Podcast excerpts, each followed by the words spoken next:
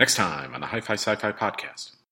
On the next episode of Star Trek The Next Generation, Set course to intersect with the freighter. split second rescue pulls survivors from a fiery disaster. Do you think our visitors pose a threat? I don't know. Only to find bitter enemies battling over life saving drugs. Now, their desperate feud becomes a deadly face off You will take us to our planet and leave us there with our medicine, or this person dies. on Star Trek The Next Generation.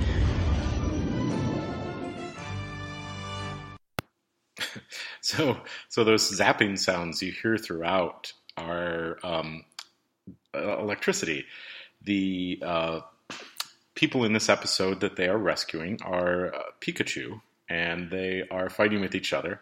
Uh, and um, there's a lot of other things going on which are are much better than the Pikachu esque um, lightning shows.